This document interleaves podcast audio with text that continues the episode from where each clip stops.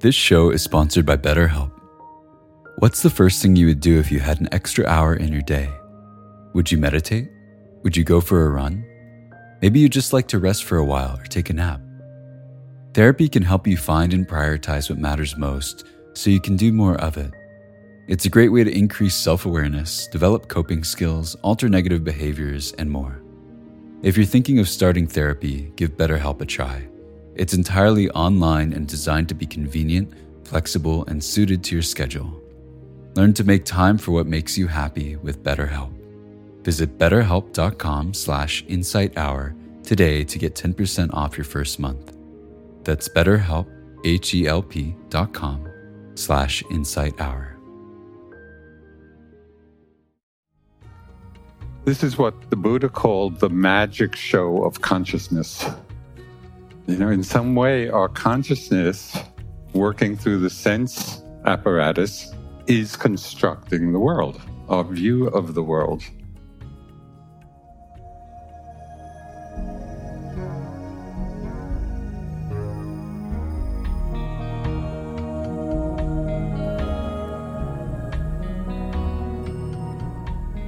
Welcome to the Joseph Goldstein Insight Hour. This podcast is an expression of our shared interest in self discovery. Join Joseph as he shares his deep knowledge of the path of mindfulness. If you are interested in supporting this podcast, please go to BeHereNowNetwork.com slash Joseph.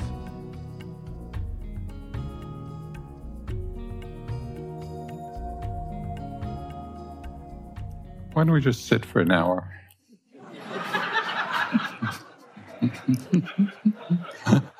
It would be the best Dharma talk. but okay.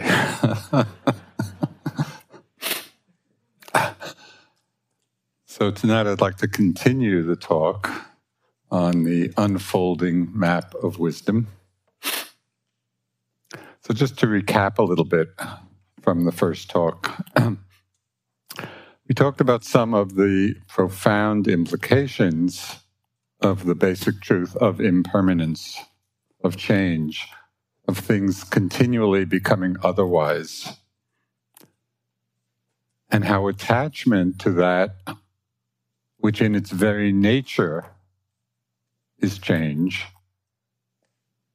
results in rope burn. Right?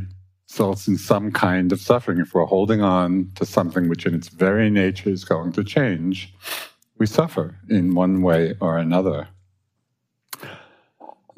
To use the example that I gave in the first talk uh, with the axle and the axle hole, it doesn't fit very well.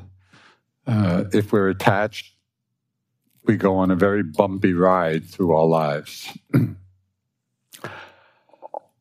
So, we also talked about how, because of the truth of change, we develop a deeper understanding of the ultimately unsatisfying or ultimately unfulfilling nature of conditioned impermanent phenomena precisely because they don't last. That's why they're ultimately unfulfilling. So we all know this, you know, just from our own experience and looking back at our past experience. We also talked about how when we understand and look at the rainbow like nature of experience, of self, we see that the self, like rainbow, is a designation for the appearance of certain causes and conditions coming together. Just like the rainbow appears because of the moisture and sunlight and air. So this appearance of self arises because of the workings, the interrelationship of all the mind body elements. And in both cases, the key point is to understand that the rainbow is not a thing in itself, but a designation for an appearance. Self is exactly the same uh, process as the rainbow. Self, the sense of self, even though we misunderstand it a lot, is basically a designation for the pattern, for each of our individual patterns of mind and body. So it's not that the self is a thing in itself, it's rather a designation, a concept describing this appearance. So the Buddha expressed the importance of seeing this so clearly when he said, Nothing whatsoever is to be adhered to as I or mine. So nothing whatsoever is to be adhered to or clung to as I or mine. Not the body, not thoughts, not emotions, not any part of our experience. And then he went on to say something quite interesting. He said, Whoever has heard this has heard all the teachings.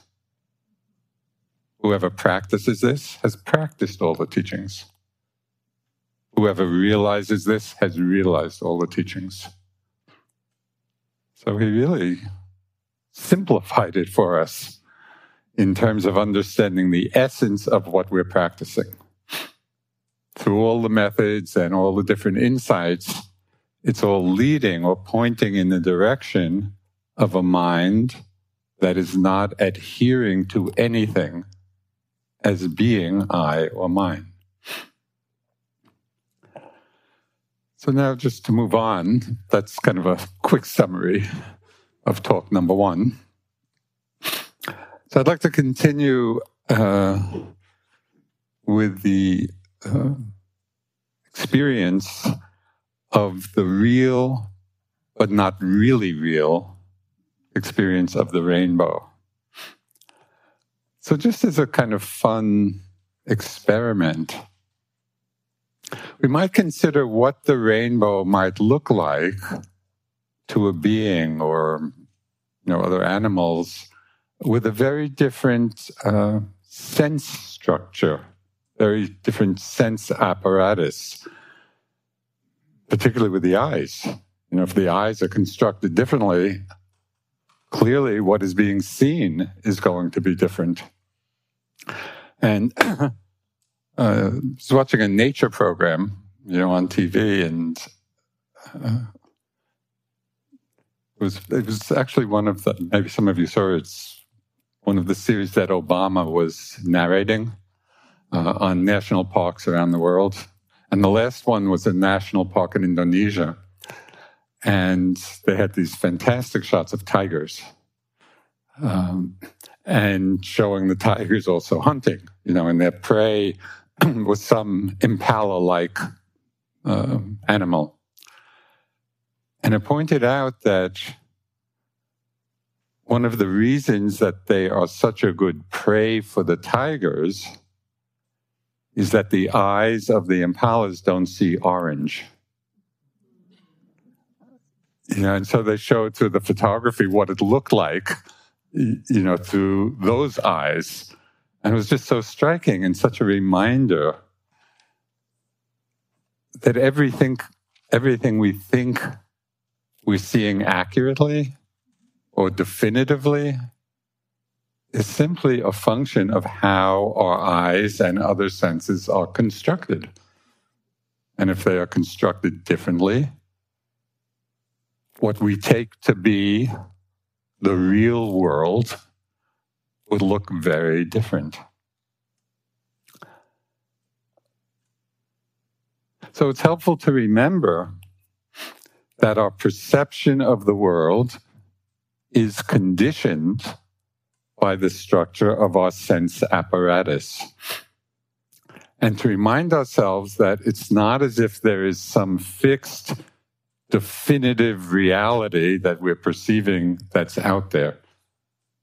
Right? Our perception is completely conditioned by the apparatus through which we are perceiving things. This is what the Buddha called the magic show of consciousness. You know, in some way, our consciousness working through the sense apparatus is constructing the world, our view of the world. So, perhaps for some of you, a question might be arising now. Besides all this being of some philosophical interest, which for me it is, I mean, just, you know, it's kind of mysterious. How does this understanding help us in our lives? So I think that's really an important question for us.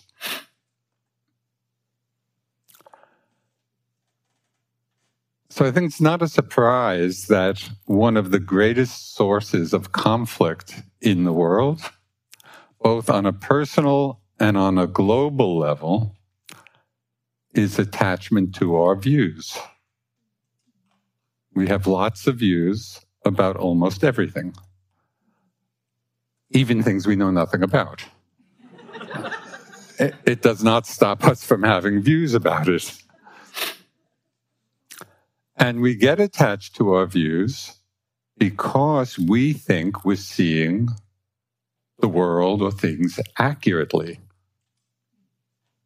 And we forget that we're seeing things and what we're calling our accurate perception is a function of seeing things through the filter of our own particular individual conditioning.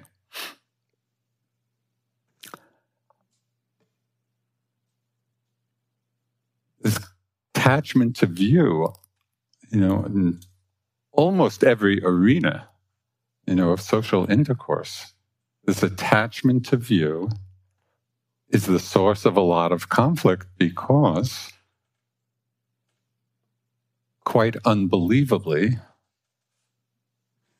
other people might have other views. Imagine that. I don't know that I mentioned this in the hall or in one of my groups. Uh, it's a book written by the uh, famous newscaster of bygone years, uh, David Brinkley. And he, he wrote this book with a wonderful title uh, the title of the book was Everyone is Entitled to My Opinion.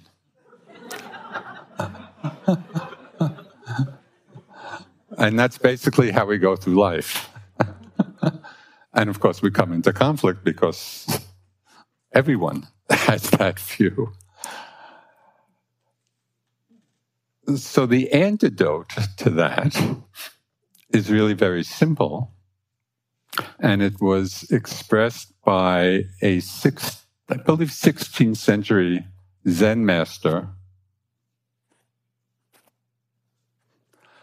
Uh, his name was Bankei.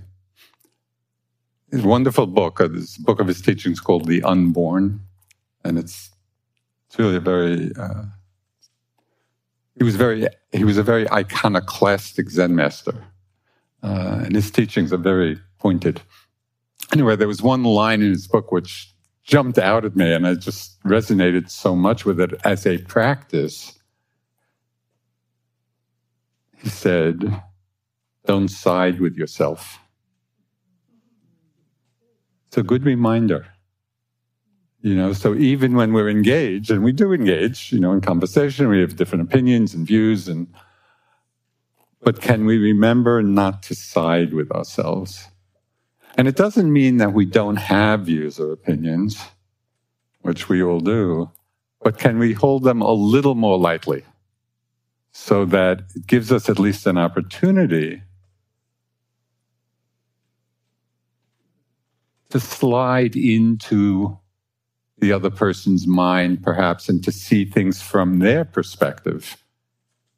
And saying, in that way, it might alter our views a little bit or not but at least we're open to taking in the different perspectives, understanding that everyone's perspective is the result of their own particular conditioning.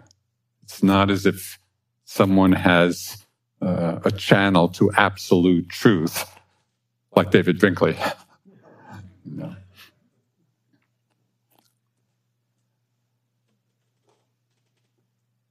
So, but even given all this, you know, the conditional nature of how we per- perceive things, phenomena within ourselves, the mind body, and in the world are not arising chaotically. So it's not the fact that we, you know, all see things through our own particular filter of conditioning. Still, there are basic laws which are governing the unfolding of phenomena. And of course, we know this from just the laws of science, you know, which with increasing accuracy over the centuries, and I'm sure will continue into the future, pretty accurate description of the cause and effect relationship, whether it's in chemistry or physics or biology or neuroscience, whatever it may be. There are laws governing how things unfold. And so that gives us a lot of information. The Buddha described the lawful nature of how our lives unfold. So not only are the, the physical laws of science, but there's an understanding in the Buddha's uh, great wisdom about the laws governing the unfolding of our minds and what mind states lead to what results. So this understanding has tremendous consequences for the experience of happiness in our lives. If we're not aware of the causes of happiness, then we're kind of just moving blindly through the world, hoping for the best. But the Buddha was very uh, explicit and clear and incisive. Having looked so deeply into the nature of his own mind, seeing so clearly what leads to what. And as you probably know, one of the most important uh, laws or far reaching descriptions of how this works is the law of karma. You know, that actions bring result. But it's not only actions. What determines the result, the karmic result of our actions, is the motivation behind them. So, this is a very important point. Because if we want to understand the causes of happiness for ourselves and others, and understanding that it's the motivation behind actions that determines those results, it suggests very strongly that we have to learn and practice becoming aware of the motivations behind our actions, behind our actions of body, speech, and mind. So, when our actions are motivated by wholesome states, skillful states like generosity, or love, or compassion, or wisdom, that's like planting the seeds. Those motivations behind each of those actions is just like planting a seed, which is going to germinate and flower in happiness. That will be the karmic result of those wholesome motivations. And if we plant the seeds of greed and hatred and ignorance, that's like planting the seeds, the karmic seeds of what will bring about in future results different kinds of suffering. So, this understanding, even in this most general way, you know, the law of karma could be uh, broken down and, you know, in tremendous detail. But this is a very general um, picture of how it all works.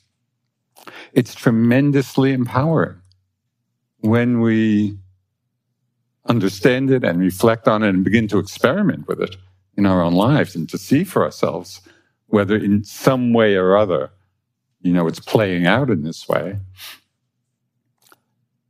It's empowering because then we can really shape the unfolding of our lives.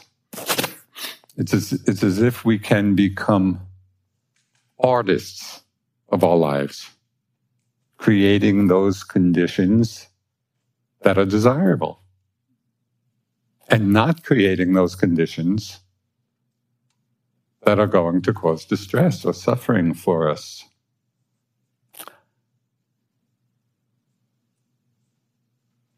So we might ask ourselves the question as we're about to act in one way or another, and I'm going to give one example of an arena that's very powerful to do it, but it really applies to everything we do. Whatever act we do, understanding the importance of motivation in this whole unfolding of the karmic law of cause and effect, the first step would really be to see what is the motivation now. So that takes a lot of mindfulness. You know, we really have to, um, might say, pause a bit, you know, and just check in with ourselves. What is motivating this? And understanding what results will come. Where is the action leading? And then, most importantly, asking the question do I want to go there? You know, if, if we see that we're about to act based on greed or hatred, and we understand all this and realize this is leading to suffering, that's a tremendously powerful reminder to, oh, maybe, maybe I don't want to do this. Maybe this is a time to restrain this action. So I want to just a short teaching from a Tibetan master. His name is Dzigar Kongtrul. He wrote, The potential for realization is universal and present for all of us. True benefit will come from your own efforts and realization.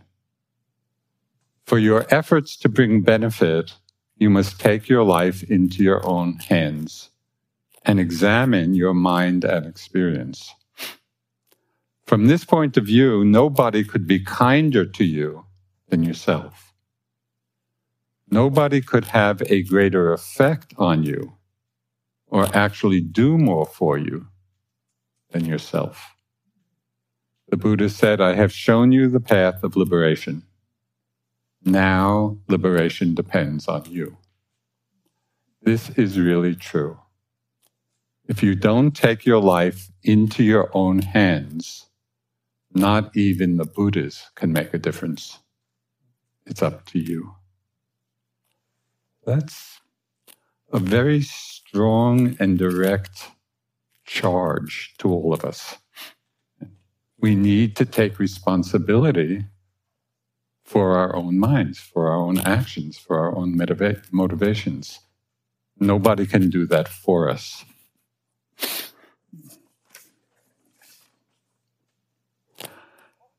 So, how can we begin to practice this? How, how can we really apply it in our lives? so, there's one particular arena of activity that I will just use as an example, but it really applies to everything we do in our lives. But in this one particular arena, it contains actions which have a profound impact on our lives and mostly we don't pay attention to it. And this is the area of speech. Of course, here, it's not so much of a problem. and maybe out there, if we kept our masks on all the time, it would also be less of a problem. However, we do speak a lot, just generally in the course of our daily lives. You know, it's the main form of communication. But are we, are we really paying attention to the motivation behind our speech? Or do the words simply tumble out? My experience is that more often than not, unless we really undertake it as a practice, that they're in tumbling mode. You know, we find ourselves stimulated by something and then the words come out. So paying attention to speech and the motivations behind it becomes a very powerful way of integrating mindfulness into our daily lives because it's such a prevalent and common activity. You know, so the Buddha was very big on lists. And, it may have to do because it was an oral tradition, you know, and creating things in a list is a good mnemonic device. But Anyway, there are lots of lists. One of them being the 10 unwholesome actions. So this ties in to the law of karma. And it's one of the reasons I feel such gratitude to the Buddha. He just laid it all out. It's like we don't have to figure this out for ourselves. It's like, okay, these, these are the 10 unwholesome actions. Don't do them. yeah, sometimes, uh, sometimes I think it's the Buddhist teaching. Some, some, especially like this, it's as it's as if he's talking to two-year-olds. okay, don't lie, you know, don't steal. so anyway, there are ten, 10 unwholesome actions. Of the 10 unwholesome actions, four have to do with speech. I find that quite remarkable you know, that the Buddha singled out of all the kinds of unwholesome activities we can engage in, four of the 10 have to do with the words we use. So to me, that suggests that he felt this is a really important arena for practicing and developing mindfulness. This is a major part of our path, particularly living the Dharma in our daily lives. So, the four kinds of speech that are unwholesome, that should be avoided, again, this will be very obvious to you. First is lying, you know, just saying that which isn't true. Harsh speech. So, are we really paying attention to the tone, the energy of our words? Gossip and backbiting and with this, the Buddha gave a wonderfully simple uh, directive for understanding that and applying it. He said that we should use speech that unites people rather than divides them. Just that. And I find it remarkable because in this category of gossip and backbiting. Sometimes it's just social, it's not particularly harmful and it's not trying to divide people. But not infrequently, that kind of speech, either consciously or unconsciously, sets people apart. You know, because very often we're speaking, we're speaking out our judgments. So just having that in mind, you know, that when we speak, is it uniting people or is it dividing people? That's, that's a tremendous gift, you know, if we can really apply it. And then the last kind of wrong speech, it's a little strange to say of wrong speech that this is my favorite, but I think it's my favorite because I love the Pali word for it. So this list is not lying, you know, not harsh speech, not gossip, backbiting, dividing people. The last kind of unwholesome action of speech is useless talk. And the Pali word for useless talk is samphappalapa. so it sounds just like what it is. Samphappalapa. And when I read about this and really tried to practice it and see how that was working in my own life, it was amazing to me because I could be hanging out with friends and just in a social kind of environment and you know, just hanging out basically, you know, in a conversation. And from time to time, I would notice that I would say something that was totally useless. it had no bearing on anything. And really, the only purpose of it was kind of saying, Here I am. But that was, that was the only reason I could even think of, you know, for, for talking like that. So it became really interesting. And this became a practice for me and still is. When I'm mindful enough to see that I'm about to utter some completely useless speech. No, I don't have to say that. You know, I really, I really just restrain. And it's really amazing, even in that moment, in this, you know, very small example, we can feel oh, different things. First, kind of the power of renunciation for shaping our lives. You know, when we use it in a really skillful way. And, and another word, the, the word that I really like better than renunciation is non addiction. You know, instead of being addicted to our habit patterns, it's like, no, I don't have to do that. And when I do catch that impulse and refrain from that kind of speech, it tangibly feels like a conservation of energy. You know, instead of just the energy spilling out and the enervation of that. No, it's like everything feels stronger. So this is just an example, you know, this, this arena of speech. It's just a very uh, powerful arena for beginning to check out our motivations before action, you know, and really begin to see the karmic effect.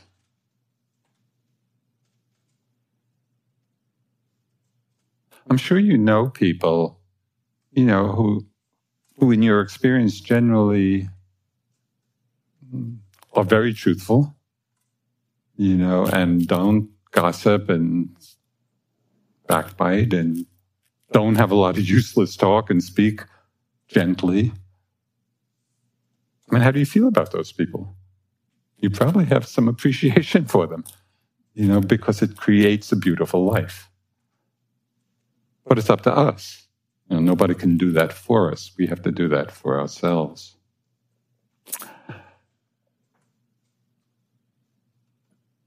I can see at the rate I'm going, we're going to need a part three to this. I get carried away by. But there's one more part of speech that uh, I just love talking about.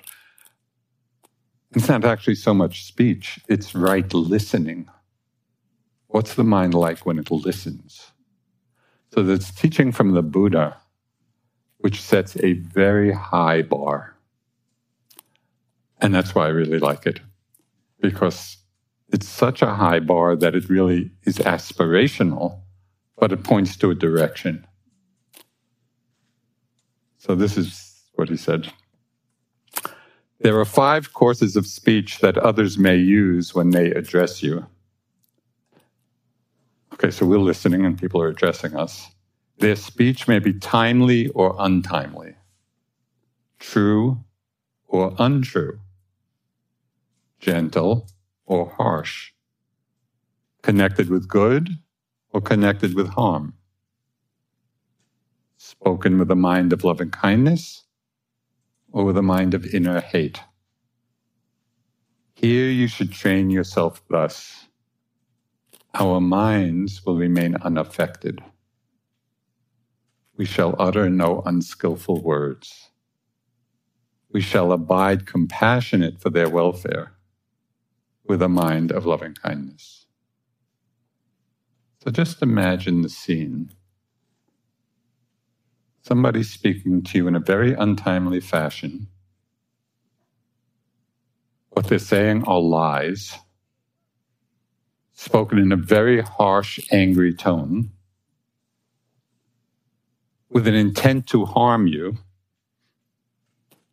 filled with hate. Our minds will remain unaffected. We shall utter no unskillful words. We shall abide compassion for their welfare, for the mind of loving kindness. That's, as I said, a high bar. But I like it because it's a reminder in the intercourse of communication, our minds are affected as much when we're listening as when we're speaking. Right? And we can't control how other people are going to be speaking to us. So are we just giving our minds over to them? You know, and have their particular way of expressing influence, influencing whether our minds are wholesome or not? I think that's not such a good idea. And the Buddha is just pointing out that even in those most extreme circumstances, if we're being mindful, yeah, we can stay centered and just acknowledge that that's how they are speaking. So it's not pretending that they're not, but it's not causing a reaction, an unskillful reaction in our own minds.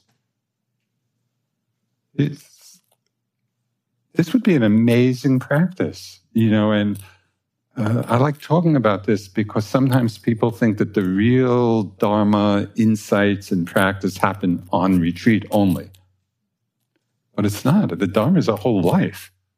And the area of speech is just a common aspect of how we live. And we can get to the depths of understanding our minds and our own reactions and what's wholesome and what's unwholesome in this arena.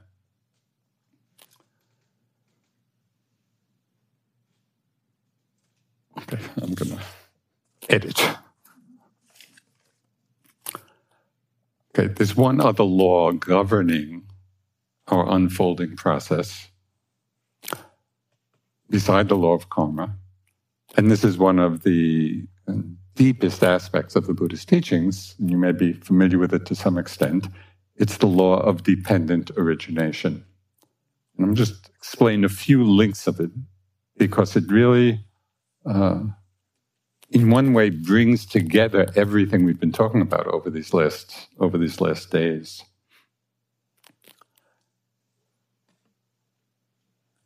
So it's obvious that we're all born into a body with different sense organs. You know, if, if the body's healthy, so there's eyes and ears and nose and tongue.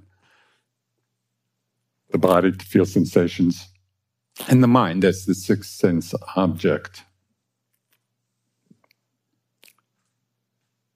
Because there is the body with the sense organs, and we're surrounded by sense objects, like sights or sounds or smells or tastes, when they come together, that's contact. So, moment after moment, there's contact between the object and the sense organ. So that happens automatically. That's just a given. Every moment of our experience, there's a contact with something. Buddha then went on to analyze exactly what happens out of that contact. So the contact is a given. And then he said, based on contact or conditioned by contact, feeling tone arises. That feeling tone, pleasant, unpleasant, neutral that we've been talking about a lot. You know, in Pali, it's Vedana. So this feeling tone also happens automatically. Can't stop that from happening. And this feeling tone is the taste of each of the sense experiences. And I don't mean literal taste, but the taste of whether it's pleasant or unpleasant or neutral. So all of this is just, this is all going on by itself. We have no control over that.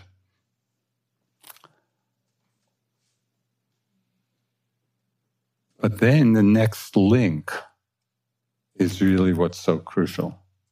Okay, there's feeling tone that arises, but here's where our reactive conditioning comes into play. And we've been talking a lot about this.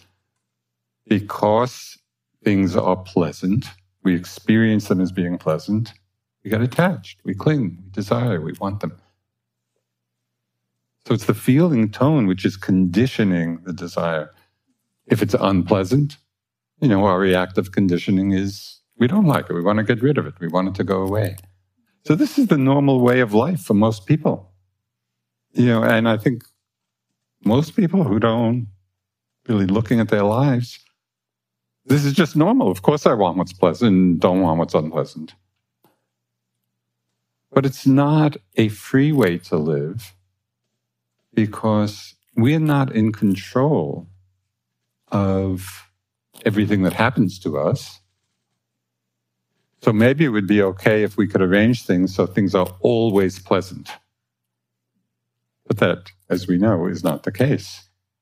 So, how can we find freedom in the fact of this, uh, could say alternation or change between pleasant, unpleasant, pleasant, unpleasant?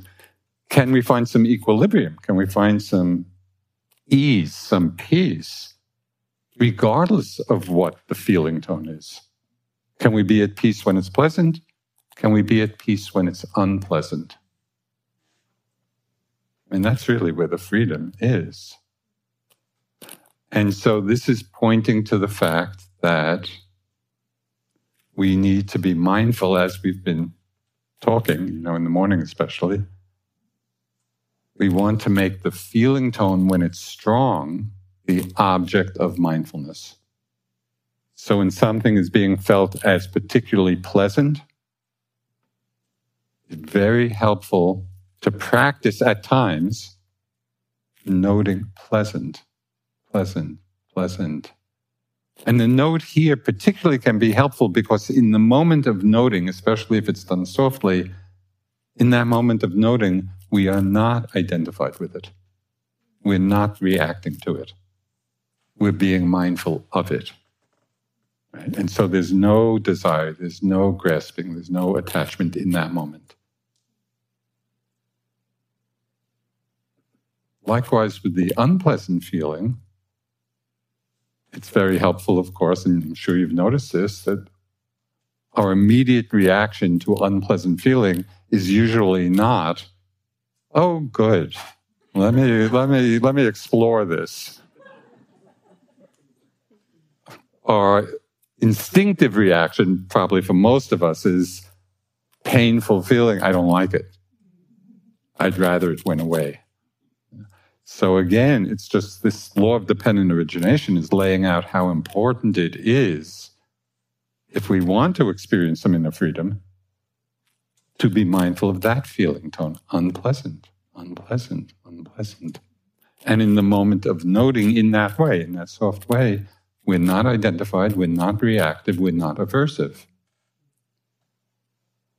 It's very illuminating to begin to practice. So you have a, a real experiential understanding that we actually can be mindful of pleasant without the craving and mindful of unpleasant without aversion, even if it's for a short period of time or within a certain range. You know, so we might be able to, oh, unpleasant, unpleasant, and then maybe at a certain point of pain, Okay, it's beyond our capacity at that point.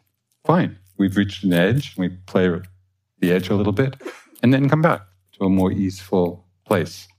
But we're practicing it. And particularly with unpleasant sensation, one of the ways that I coach myself or remind myself or motivate myself to work with it is to see it as practice for dying. Of course, we don't know, you know, the circumstances of our death, but it's not unlikely that it will involve some discomfort. Right? Because the body's, you know, kind of falling apart in whatever way it does. How do we want to be? You know, will we be to some extent at ease in that whole process? Well, if we wait until then to practice this, it probably won't be that successful. But if we undertake this practice now, so when there's discomfort or there's pain, to really understand this is a powerful training. Can I, can I just learn? Okay, unpleasant, it's okay. It's okay to feel unpleasantness. But we have to train ourselves in that because it's not generally our conditioning. But this is where the Buddha, this law of dependent origination, is really pointing to just that place in the whole unfolding process where we can experience a real sense of freedom.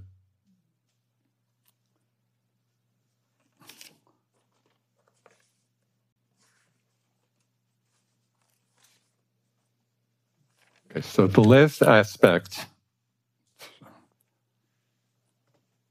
I was going to say you'll have to come back for everything I'm leaving out. but the, the last aspect uh, that I want to talk about tonight, aspect of the teachings, is the experience and the development and the cultivation of compassion. And compassion is the natural outcome of everything we've been talking about during this whole week. I want to read something to you, which is quite, uh, it's an unusual way of understanding things, some of the basic Buddhist concepts. And it was written by, or was in a conversation with Lou Richmond, who's a Zen teacher, Zen master, who lives in the Bay Area someplace. I'm not sure whether he's still alive or not. Um, but he came down with a very severe disease, viral encephalitis. And it's said to be a devastating and often fatal illness. He was in a coma for two weeks. Uh, there was brain damage and other disabilities. And it, he said that it took three to four years to fully recover from it. But this is what he learned from that ordeal. He said, Sometimes when I'm asked to describe the Buddhist teaching, I say this everything is connected, nothing lasts, you are not alone. And this is, this is him going on. This is really just a restatement of the traditional three marks of existence non self, impermanence, and suffering. I don't think I would have expressed the truth of suffering as you are not alone before my illnesses. But now I find that talking about it in that way gets at something important. The fact that we all suffer means that we are all in the same boat.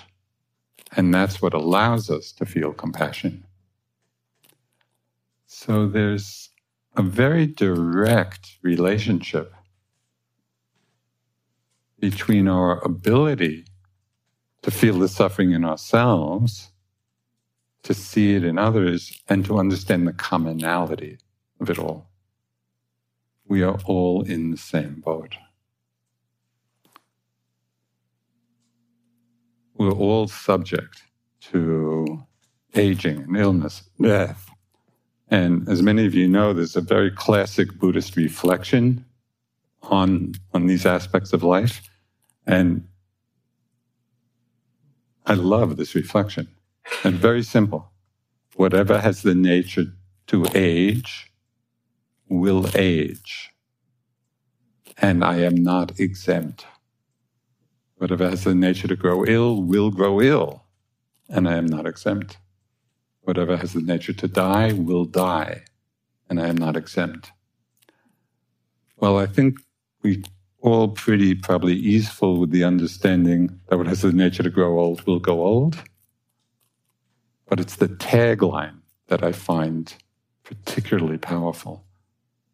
And I am not exempt. Because at least I see in myself that, of course, I know this intellectually, but I don't believe it.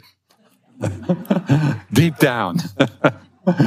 no, I do believe it, but there is that there is that feeling that it's really about other people. You know that, and so sometimes I'll use that as just as I'm going through my life, and you know some aspect of not feeling well, or I heard something, whatever, And I'll remind myself, and I'm not exempt. Because the previous thought probably or might have been, well, why did this happen? You know, of course it's going to happen. We have a body, and the body goes through this, and we are not exempt. So to take that in, and the Buddhist suggests reflecting on this daily to use these reflections because it takes that repetition to really make it part of oneself, you know, and, and to, to grok it. Um,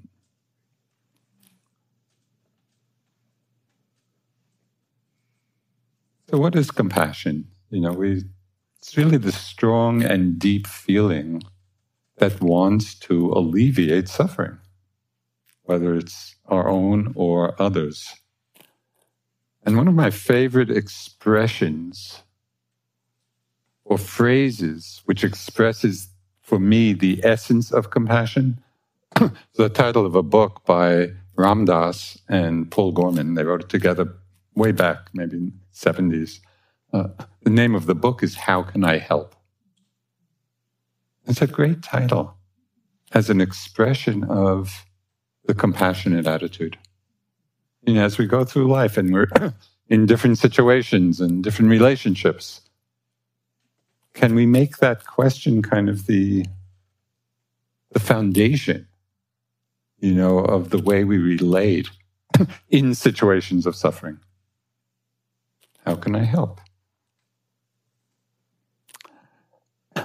So the Dalai Lama, who you know is such an embodiment of compassion, so we use him as an example so often because for those of you who have seen him, you know, either live or in some media, he exudes compassion I mean, in, in the most wonderful way.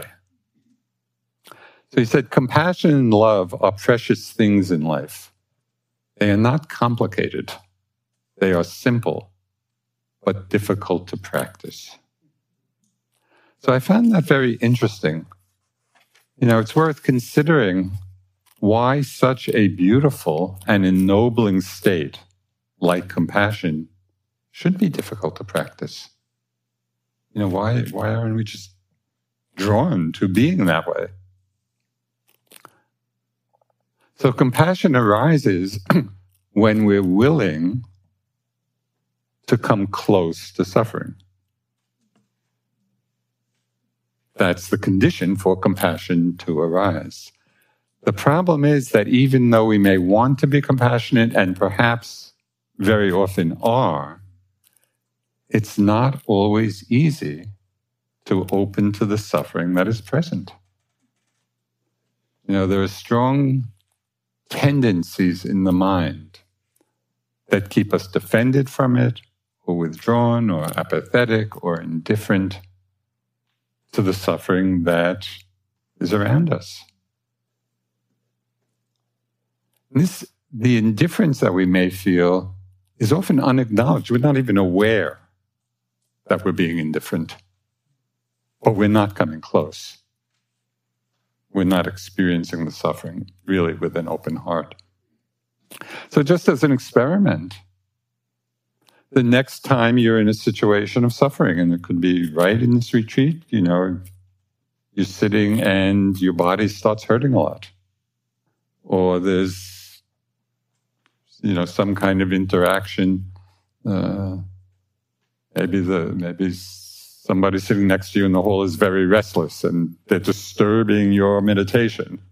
Right? So it's a minor kind of suffering, but suffering nevertheless what's your first reaction? You know, to the pain, to the difficult circumstance. Very often we can see our first tendency maybe not to want to open to it, and try to block it out or not experience it. So it might be difficult feelings in the body, it might be difficult emotions. How are you relating to that? Are you open to the suffering and feeling compassion for it? Or not? With different kinds of emotions, you know, there's some fear and loneliness and jealousy and unworthiness and shame and uh, discontent. There are so many afflictive emotions that are the cause of suffering. What's our relationship to them? Of course, then there are all this many situations of suffering in the world. You know, huge. You know, all the racial injustice and political and religious violence and homophobia and sexism. And I go on and on and on. Climate change, huge amount of suffering that's that's going on. What happens when we face these situations, either directly or through the media? You know, when we really come face to face with it, do we feel uneasy about it? Do we withdraw it? Do we turn away? Or do we open to it? So that's something I'm hoping when you hear these words, you're really taking them as an invitation to look at all this in your own life and experience. Because you can hear it kind of as concepts and either agree or disagree, but the real uh, understanding of yourselves, you know, and how your mind and heart is, will come when you apply and really look in these real life situations. Okay, what is going on? How am I relating to this? Am I open? Am I closed? Without judgment. Know, I saw this for myself, these tendencies so clearly in my India days. This goes back many years. And those of you who've been in India know there are lots of just uh, homeless dogs wandering around, and they're often in pitiable condition starving, full of maimed. I mean, it's terrible. So I would be there practicing, and then in between retreats, you know, I'd often go into the, to the village, sit at the chai shop, have a cup of tea, some sweets, and of course, these dogs would be all around. And it was so interesting for me to watch my mind. There were times when, for whatever, I don't want to deal with it. You know, it's unpleasant and just seeing it, seeing it all. Just let me enjoy my sweet. You know, that was that was was in my mind, and so I could I could sense myself withdrawing and kind of pushing against. And then at other times when maybe my mind was a little more uh, relaxed, you know, and open, I really let it in. I really opened my eyes to the suffering that was there. And not surprisingly, in that openness, the feeling of compassion just came spontaneously. I didn't have to, I didn't have to practice compassion. It came from being open to the suffering that was right in front of me. So we need to just look in, you know, in ourselves at all this.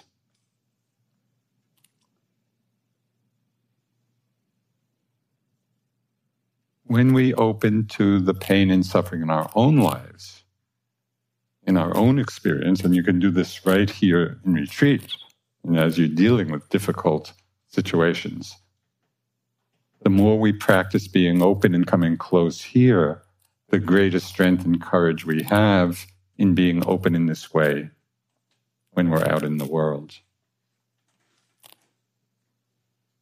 So Ryokan was a great Zen master, the 18th and beginning of 19th century Japanese. He was beloved.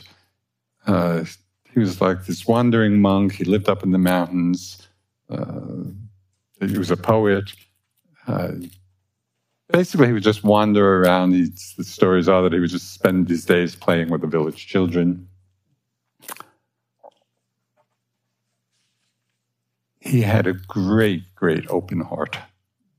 And his great open heart extended even to inanimate objects. He just took everything in. And one of his little poems uh, illustrates this, and I love it. So he, he was this wandering monk, very poor. He had almost nothing, you know. So he had this uh, old beat up begging bowl to go around for food. So he wrote, I've forgotten my begging bowl. But no one would steal it. No one would steal it. How sad for my begging bowl.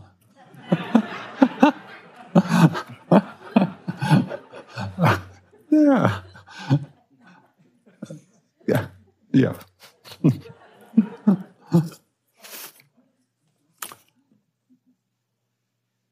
so this points to an attitude that we can really cultivate where both to the inanimate objects in our lives, but of course, more importantly, to everyone we connect with. This feeling of connection and openness and compassion. So, again, from the Dalai Lama, he said, I try to treat whoever I meet as an old friend. This gives me a genuine feeling of happiness. So I just want to repeat I try to treat whoever I meet as an old friend. So just imagine for a moment you're doing that. You know, and I, that's an extraordinary level of presence and open heartedness.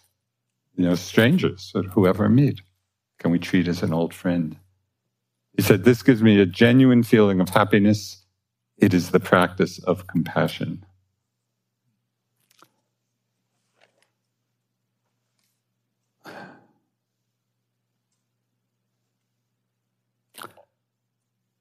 So, as compassion grows, we can begin to engage very actively with the suffering in the world, you know, responding to the various needs of beings in whatever way is appropriate and possible. You know, and sometimes we respond in very small, unregarded ways, and sometimes with tremendous determination and courage. Just read a couple of things. Uh, I know we're. You, you, may know who Paul Farmer is.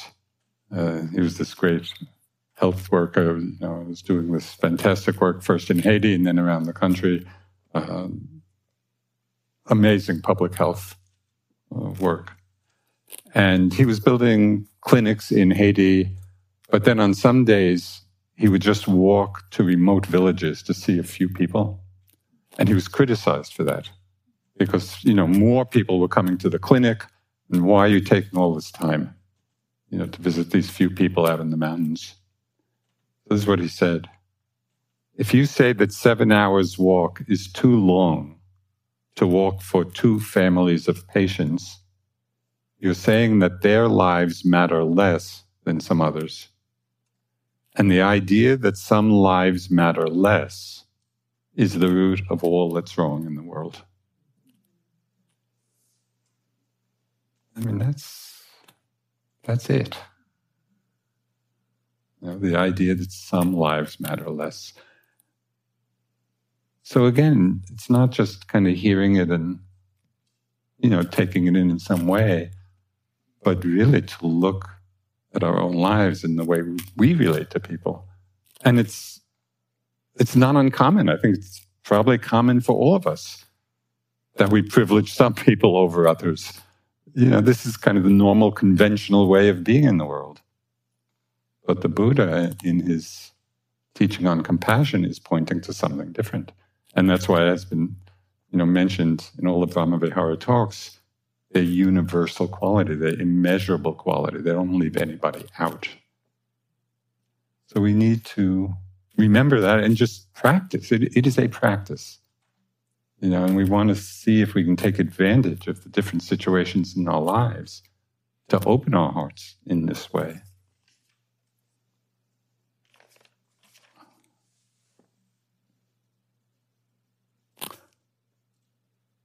Okay maybe I'll just kind of try to wrap this up. I think it's really important to understand in listening to all of this that we don't have to be saints or some special being to practice compassion. We can take advantage of the situations in our own lives if we have this in mind. You know, if we really understand, yes, it arises from being willing to come close, to open to the suffering. And then the compassionate response in whatever way. You know, sometimes it's might be big things and sometimes just a gesture of friendliness. Generosity it can be very small things. We don't have to be some special being in order to practice this. And this was expressed by another Japanese famous haiku poet, Issa, who's wonderful poet. The New Year's Day, everything is in blossom. I feel about average. Yeah, I feel about average. And still appreciating New Year's Day, everything in blossom. you know, just as our ordinary selves, we can engage so fully in all of these practices. And we each find our own way. There's no hierarchy of compassionate action. It may be the front lines of work in the world. It may be sitting in a cave for 10 lifetimes or 100 lifetimes. You know, think of the Bodhisattva. How many lifetimes must he have spent in a cave before the energy of his full enlightenment flowered? And we are here 2,600 years later because of that energy. And yet at the time, you can just imagine, you know, his family and friends when he was off in a cave. Oh, what are you doing? You're just wasting your time. Why don't you get a job? You know? so be careful not to judge, you know, or create this hierarchy of what you think is compassion. And we will each find our own way, our own interests, our own inclinations as we respond in this way in the world. Okay, so I'll just close with we're planting the seeds. You know, we're planting the seeds of compassion. And they may be small seeds and small actions. This is what Thoreau had to say about seeds. Though I do not believe that a plant will spring up where no seed has been, I have great faith in a seed. Convince me that you have a seed there, and I am prepared to expect wonders. I think that's a really useful reminder to us all. You know, we're planting seeds, we're planting seeds of wholesomeness, you know, of goodness. And those seeds are going to germinate and grow and have tremendous impact, you know, in the world. And that's really what our practice is all about. So let's sit for just a minute or two.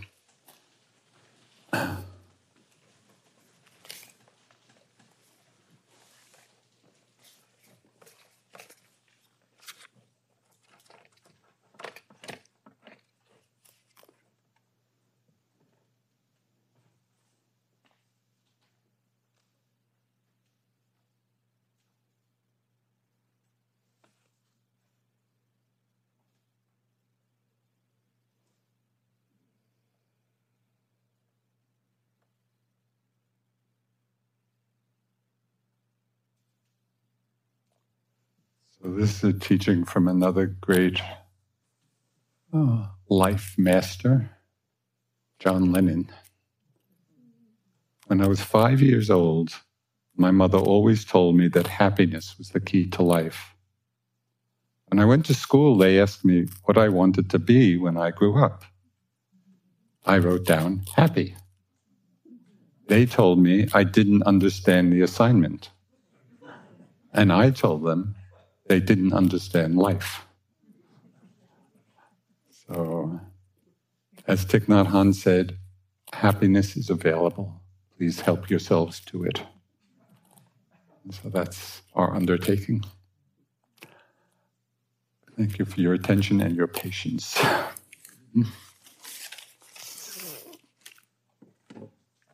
the bell can't end without the bell.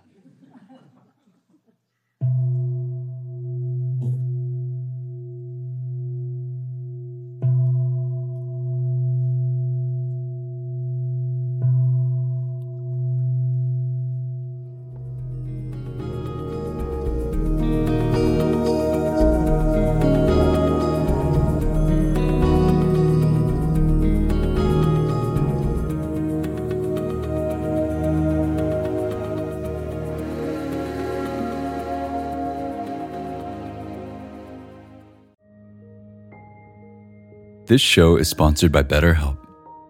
What's the first thing you would do if you had an extra hour in your day? Would you meditate? Would you go for a run? Maybe you'd just like to rest for a while or take a nap. Therapy can help you find and prioritize what matters most so you can do more of it. It's a great way to increase self awareness, develop coping skills, alter negative behaviors, and more. If you're thinking of starting therapy, give BetterHelp a try. It's entirely online and designed to be convenient, flexible, and suited to your schedule. Learn to make time for what makes you happy with BetterHelp. Visit betterhelp.com slash insighthour today to get 10% off your first month. That's betterhelp, H-E-L-P dot com slash insighthour.